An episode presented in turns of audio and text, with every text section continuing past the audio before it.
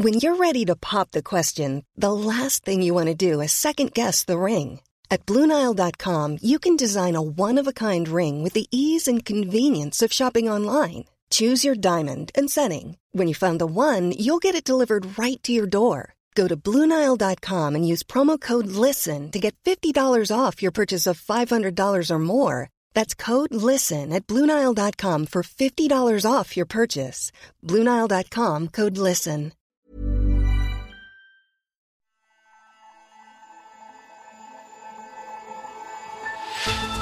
During the pandemic, genomic sequencing technology has risen to prominence. It's been vital for understanding the coronavirus and in identifying all of its many variants. After decades being used in the lab, genomics is quickly becoming routine outside of research, and its potential is vast. Can genomic sequencing technology finally meet its much trailed promise to transform human health? Hello, and welcome to Babbage from The Economist, our weekly podcast on science, technology, and health. I'm Alok Jha, The Economist science correspondent. Today, we'll investigate genomics and the impact it could have on our healthcare.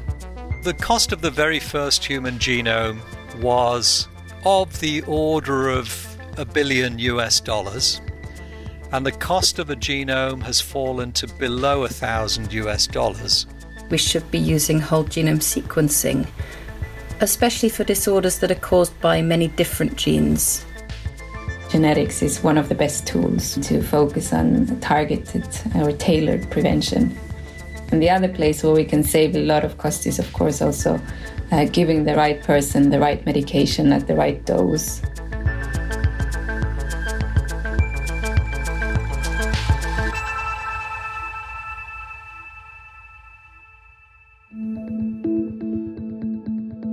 To begin our exploration of genomic sequencing, it's helpful to start with the genome, which is an organism's complete set of genes. Those genes contain the instructions for how to make proteins. These are the molecules that perform all of the various functions that keep an organism alive. From building its cells, say, to managing the chemical reactions that extract energy from its food. Genes are made of long strands of DNA. Genomic sequencing is determining the order in which the molecules that comprise your genome appear. Hal Hodson reports on science and technology for The Economist. And these molecules are things known as nucleic acids, and there's four of them.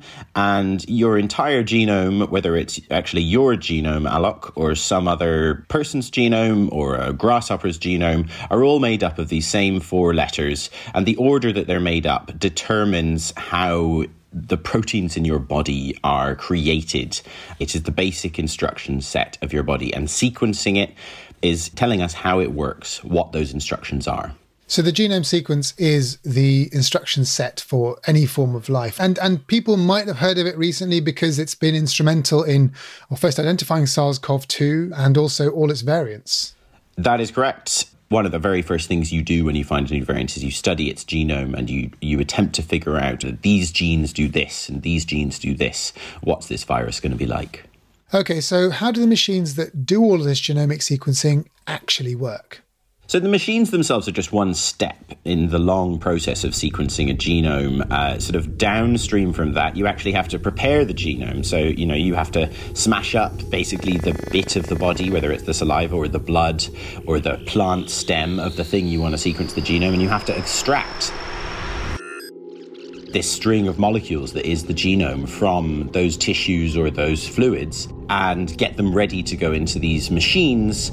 And basically, there's loads of different techniques for genome sequencing, but in essence, the way to think about it is you smash the genome apart into its constituents molecules.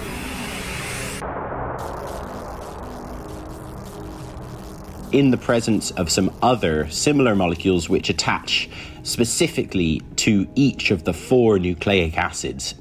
And when you are finished doing this, the sort of weird magic of it is that you will have an attachment at every link of the chain. So you will have a one nucleic acid link, you will have a two, a three, all the way up to the however many molecules are in the genome. And from that, you can read the order of them because you've tagged on one of these sort of README markers at every point along the genome. And when you sum them all up, you can understand the order that they appear in, and that's what you're looking for. Last year on Babbage, we spoke to Sir Shankar Balasubramanian, who is one of the pioneering figures of so called next generation sequencing. The way it used to be done pre 20 years ago was a method invented by Fred Sanger, who was also at Cambridge. And in fact, that is the method that was used primarily in the International Human Genome Project, which determined the very first sequence of a human genome. Around 30 years ago, Professor Balasubramanian and his colleague Sir David Klenerman were working on ways to improve this method. The method that David Klenerman and I started thinking about in the mid 1990s, which has evolved into this next generation sequencing, um, the way that works, you take your DNA sample and you fragment your sample and attach the DNA fragments to the surface of a chip or a piece of glass. And then the method uses an enzyme that synthesizes DNA called a DNA polymerase to incorporate building blocks, G, C, T, and A, which have each been color coded according to the identity of the letter. And then by imaging the surface and looking at the stepwise incorporation of each of these building blocks and the changes in color, you can decode the sequence of each of those fragments. In 1998, they founded a company called Solexa. The aim was to raise enough money and resources to develop this technology all the way through to a system that could be put into the hands of users. And um, around 2006 was the time that Solexa released the first sequencing system that used this technology, and this was called the Genome Analyzer. And that system could sequence a billion letters of DNA in a single experiment, as compared to going back when we started the project around 97 the state of the art was of the order of hundreds of thousands of letters per experiment. Professors Balasubramanian and Klenerman successfully managed to miniaturize the technology to allow scientists to pack in more and more fragments with different sequences of DNA into a small area. The cost of sequencing also reduced immensely. The cost of the very first human genome was of the order of a billion US dollars, and this project took about 10 years. Today's systems, the high end systems that use our technology, will sequence one human genome per hour instead of 10 years. And the cost of a genome has fallen to below a thousand US dollars. And there's every expectation that it will get even lower over time. That first complete human genome sequence was published in 2003. In 2007, Solexa was acquired by the American biotech and genome sequencing giant Illumina. Solexa's faster method of reading DNA is still the mainstay of sequencing machines today. The reason this method turned out to be powerful is you could organize millions, and in fact, with today's technology, it's literally billions of different sequences on the surface. And you can sequence them all at the same time in parallel. And by doing this, you, you get enormous speed and capacity and cost advantage compared to the old method.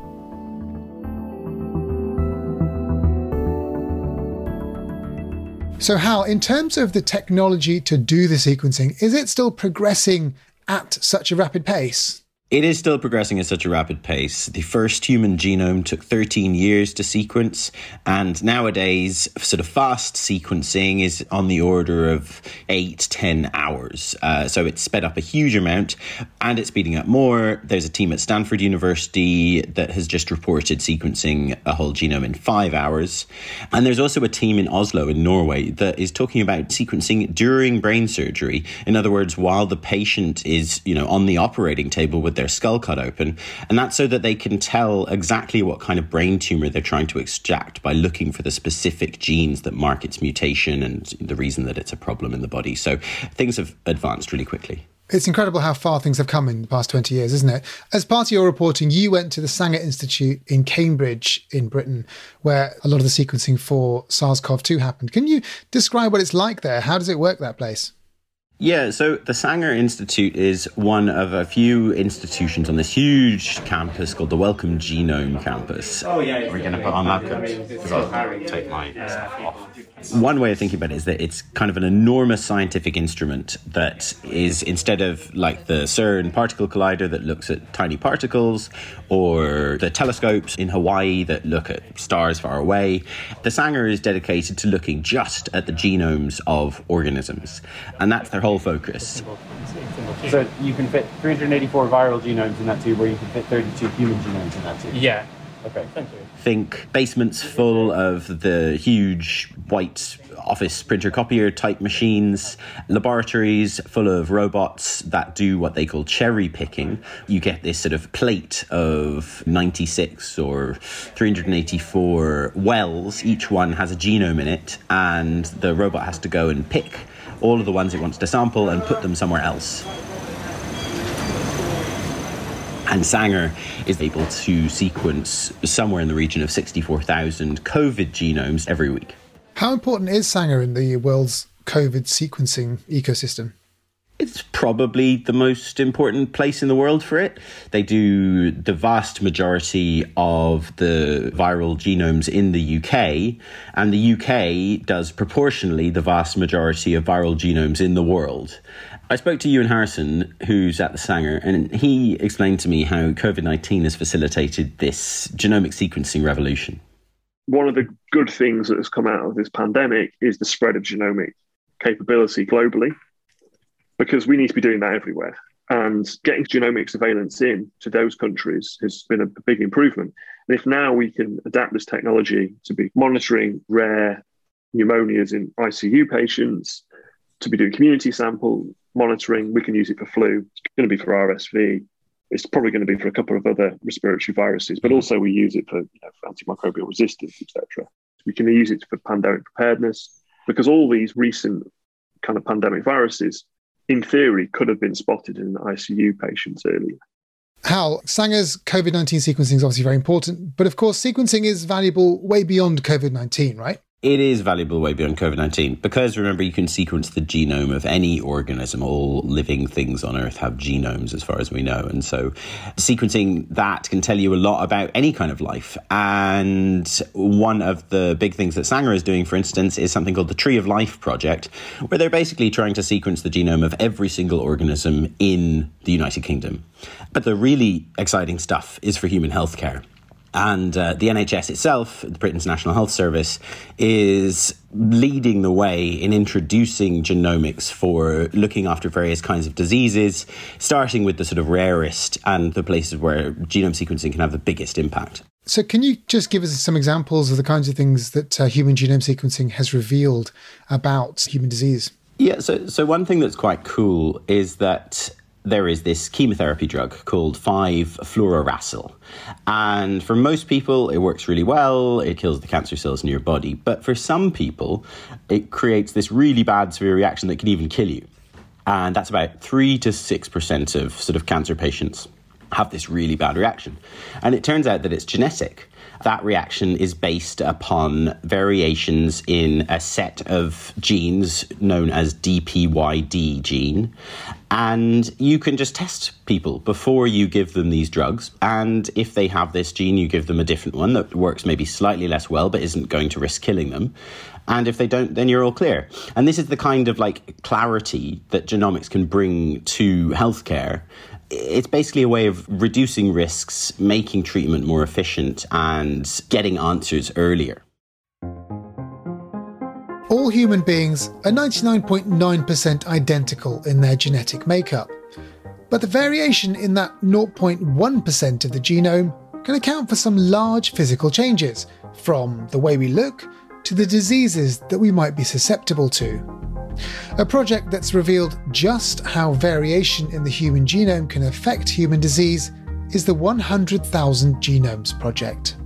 The 100,000 Genomes Project was announced in late 2012 Catherine Schon is a doctor in medical genetics at the University of Cambridge in Britain. And it aimed to sequence 100,000 genomes from patients in the UK National Health Service, either with rare diseases or with cancer. And it aimed to benefit patients by making new genetic diagnoses, of finding new disease genes, and also to introduce genomic medicine into the UK National Health Service. Dr. Schon specialises in disorders of mitochondria. Mitochondria are tiny organelles within our cells which are responsible for energy production through processes called oxidative phosphorylation and ATP synthesis. And mitochondrial disorders are rare genetic diseases which are caused by mutations in genes which affect those processes. And they can start at any age. If a cell's mitochondria aren't working properly, those cells can't get enough energy to do their jobs properly. That can lead to a litany of symptoms in almost any part of the body, from migraines and fatigue to seizures or even gastrointestinal problems. Mitochondrial disorders are quite challenging to diagnose because the symptoms can overlap with many other common or rare disorders, but we can get clues both from the person and from their family history but diagnosis has traditionally relied mostly on an invasive muscle biopsy uh, with tests in the laboratory uh, which suggest the mitochondria are not working well. After the biopsy, observational and chemical studies are usually done to see if the mitochondria are behaving as they should. But nowadays, scientists can sequence the DNA of the mitochondria instead to look for errors before the last kind of five to 10 years, we had to test one gene at a time. And gradually, there's been a shift towards being able to test a whole list of genes at the same time through next generation sequencing.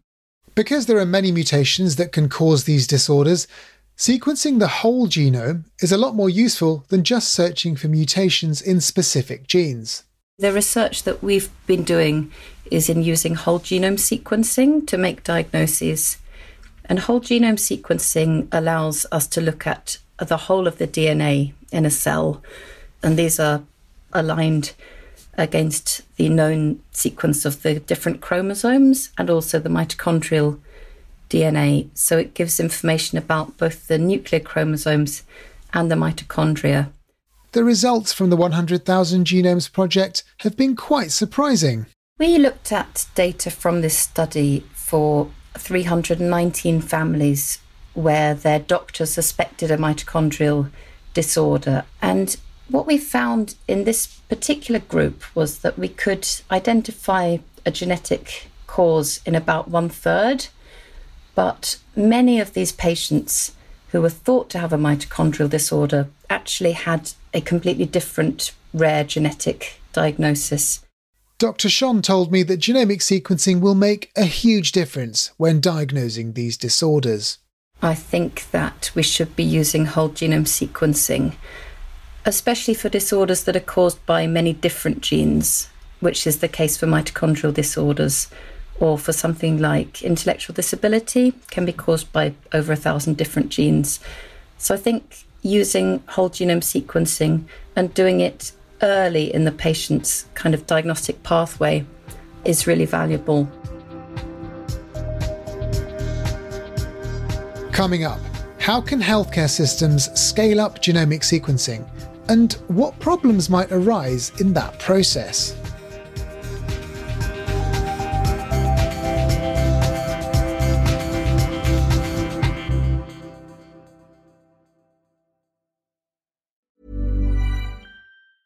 Hi, this is Janice Torres from Yo Quiero Dinero. From a local business to a global corporation, partnering with Bank of America gives your operation access to exclusive digital tools, award winning insights, and business solutions so powerful you'll make every move matter. Visit bankofamerica.com slash banking for business to learn more. What would you like the power to do? Bank of America NA, copyright 2024.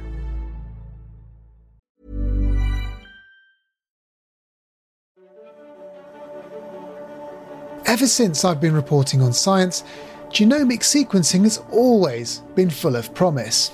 Today, we are learning the language in which God created life. We are gaining ever more awe for the complexity, the beauty, the wonder of God's most divine and sacred gift. In June 2000, President Bill Clinton announced the draft publication of the first ever human genome. With this profound new knowledge, humankind is on the verge of gaining immense new power to heal. Genome science will have a real impact on all our lives. More than two decades later, there's still a long way to go in many parts of the world. But in the northeast of Europe, Estonia is beginning to implement a new, technology driven model of healthcare. Regarding the Estonian vision of uh, implementing genomics in the healthcare system, the Estonian Biobank and the work of the Estonian Genome Center has been very central.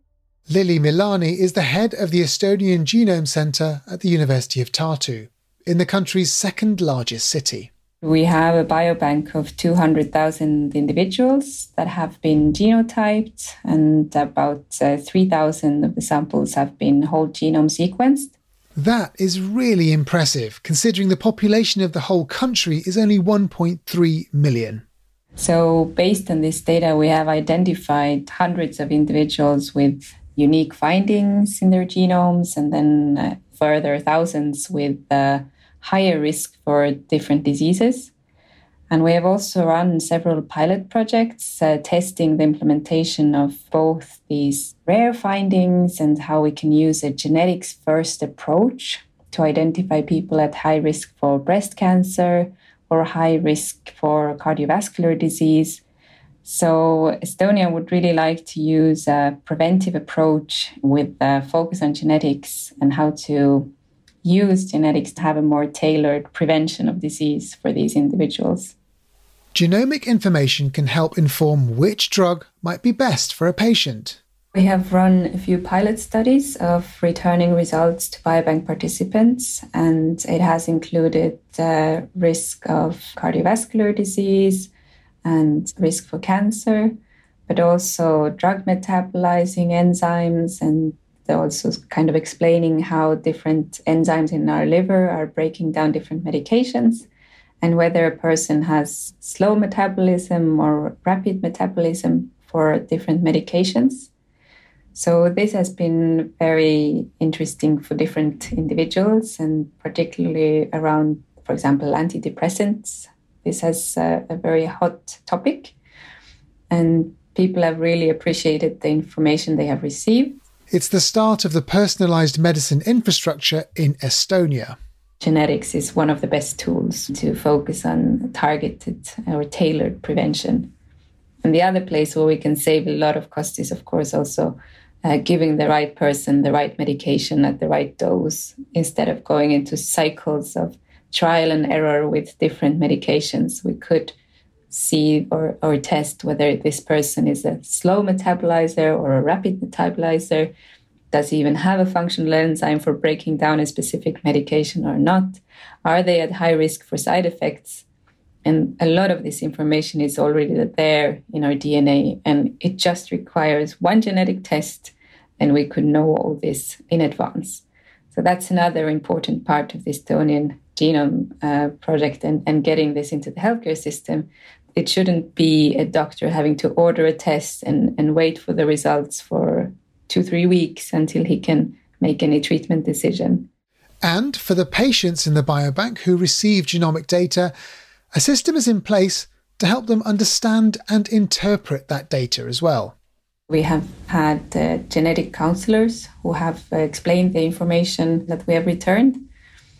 And regarding cardiovascular disease risk, we have both involved general practitioners and cardiologists for counseling of individuals and, and having a kind of treatment plan for them. The same applies to risk of uh, breast cancer. So they have never been left alone with information or the risk or so on. And overall, the emotions have been fairly calm, uh, satisfied, and, and they are happy about finding out. And very little anxiety or fear are coming up afterwards. To scale this up across the whole healthcare system, Estonia will need to rely on its strong technology credentials. The country is, after all, known as one of the most digitally advanced societies in the world. I think our major next step is uh, working closely with a hospital and to figure out how to divide these different tasks because there's a lot of findings that we see could be implemented in the healthcare system. But we do need to run a lot of pilot studies to test the implementation of new algorithms. We should get the whole framework set up and a few examples put in place as well by 2023. So that is one clear and definite goal that we have. Hal, we just heard from Professor Milani about Estonia's goals for a data driven health service. But are there any other countries that are also putting genomic sequencing right at the forefront of their healthcare? There are. It's starting to happen all over the world, but particularly in countries with smaller populations. And for some reason, sort of Nordic countries. Uh, Iceland is fairly advanced in this, Finland, Denmark, and, you know, of course, Britain. Actually, why is Britain so good at this? Britain has managed, sort of somewhat by serendipity, somewhat through sensible policies, to build up a really strong genomic sequencing infrastructure. And the roots of this are in the Human Genome Project and the founding of the Sanger. And the government kind of put its shoulder to the wheel starting in about 2010 when it established a new kind of Quango type thing called Genomics England. And since that time, Genomics England and another project called UK Biobank, they've been sequencing hundreds and hundreds of thousands of human genomes and kind of learning as they go about how to do it better and faster and more efficiently. And looking for patterns in human health that correlate with different patterns that they see in the genome. So, Hal, what does the future of genomic sequencing look like in Britain? Yeah, so it, it, may surprise listeners a little bit to know that already in the UK, in the NHS, if you are a sick child or you have a sick child and you have a rare disease, you will get your genome sequenced as part of your treatment. Uh, people in their 20s now can opt in to genome sequencing for certain kinds of rare cancers and diseases. And that's been happening since 2019. And now the NHS is starting to build up this new project called the Newborn Genomes Project where it wants to sequence the genomes of somewhere up to 300,000 newborns with the consent of their parents and basically scan those genomes for markers of rare diseases. And the idea being that if you have all of this information very, very early, then you can treat whatever's happening much more effectively. And as ever with disease, the sooner you catch something, the easier it is to treat. So that's quite an interesting project. And looking even further out, the plan is basically to sequence the genome of everyone in the UK eventually. But this idea that we're going to sequence everybody's genome in the whole country. It's not going to happen immediately. And while I was out in Cambridge, I spoke to Ewan Birney, who is one of the bosses of the European Bioinformatics Institute. It's kind of like the data processing yang to the Sanger's technical sequencing yin. And Ewan is a grandee of British genomics. He's been on the scene for a long time. And he told me that he sees genomic sequencing as one of those tools that doctors will use in their practice in the future, just one of many tools.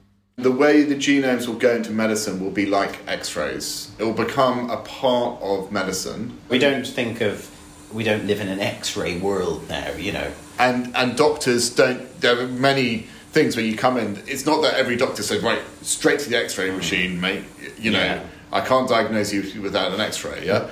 But for certain things, they're like, I need an x ray to understand what you've got. Yeah. And what about the, the data aspect of this? Genomic sequencing data produces data that's very, very personal to people. And it's fair to say that a lot of people might be worried about that data and how it's stored and what's done with it. Um, what are the sort of challenges in trying to sort of make sure that that data isn't misused in some way? The challenges are many, and I don't think that has been fully figured out yet. It's a different kind of a project when you are storing the genomes of a couple of hundred thousand volunteers who are very excited about it. They trust implicitly in the project. They've come forward on their own. That is very different than building a data storage system and a trust system and a data protection system to look after all of the people's genomes in the entire United Kingdom. And there's some obvious stuff you could misuse a genome for. You could just learn that someone has a rare disease and use that information for some kind of blackmail type purpose. But there's other subtler things, and one of those is that your genome uniquely identifies you. So if somebody wanted to, I don't know, say, prove that you've been having an affair, they might collect the garbage from your fling's house and sequence the genomes on all of the discarded cups and find yours and use that as evidence that that is what you've been doing and have that power over you. So it's a problem that doesn't have the answers yet figured out. And to be clear, the genome sequencing initiatives that are happening, they're not just rushing into it and going to sequence everyone's genomes and walk into these problems. These things are going to happen slowly over the course of many years.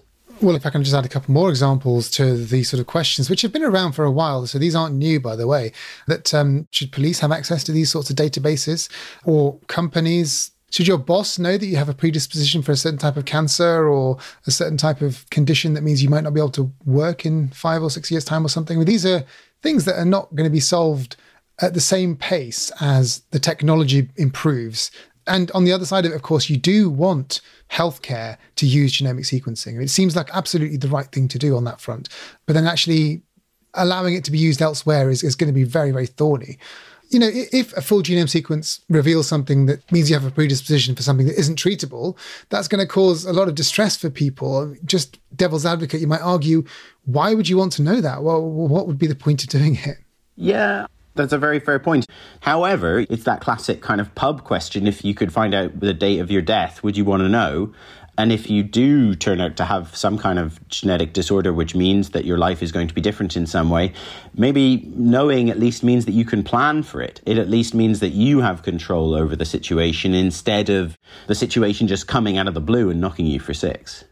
Also, from people I've spoken to who've been diagnosed with rare genetic disorders, I mean, for maybe years or decades, they've had something wrong and no one can find out what's going on. And they're feeling failed by the healthcare systems. And if they find that they have a rare genetic condition, of which there may be only 10 people in the country, having a name for it, having a label for it does help. Yeah, that's often flagged as one of the main benefits of doing this. And let's not forget, you can't really solve the problem until you start to measure it. And if the argument is, oh, well, we're not going to sequence the genomes because we'd rather not know about these things we don't know how to treat, you've got a tag on the end of that yet. Like, we don't know how to treat them yet. And we're not going to learn to treat them unless we study more of these cases. See, you convinced me. I'm very excited about the future of genomics in healthcare, but I'm actually old enough to have been excited about this 20 years ago too, when the first human genome was sequenced, and Bill Clinton and others stood in the White House and said, "That's it, we've solved." All of healthcare now, now that we've sequenced the first genome, and it really didn't happen. So, well, should we be careful about our optimism this time as well? Well, we, we, I think we should always be careful about our optimism. But the reason that it's different this time is that when the human genome was sequenced 20 years ago, there was no infrastructure for doing this well. It was kind of like when the first car was driven on the roads in the early 20th century or whenever that happened. That was not a a sudden switch to like suburban living and families with two cars and everyone commuting all over the place in cars like we see in America these days and all over the world. It takes time to build up the infrastructure that allows some new idea or concept to change the world. Hal, thank you very much. Thanks for having me, Alok. And thank you for listening to Babbage. You can read all of Hal's reporting and more in The Economist. The link to subscribe is economist.com slash podcast offer. Babbage is produced by Jason Hosken and mixed by Nico Rofast. The executive producer is Hannah Mourino. I'm Alok Jha, and in London, this is The Economist.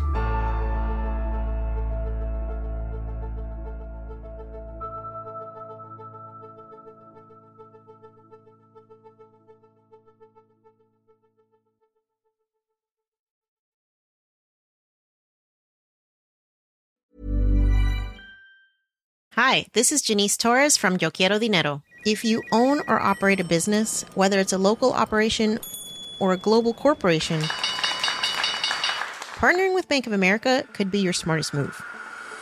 By teaming with Bank of America, you'll enjoy exclusive digital tools, award winning insights, and business solutions so powerful you'll make every move matter. Position your business to capitalize on opportunity in a moment's notice. Visit bankofamerica.com slash banking for business to learn more. What would you like the power to do? Bank of America NA, copyright 2024.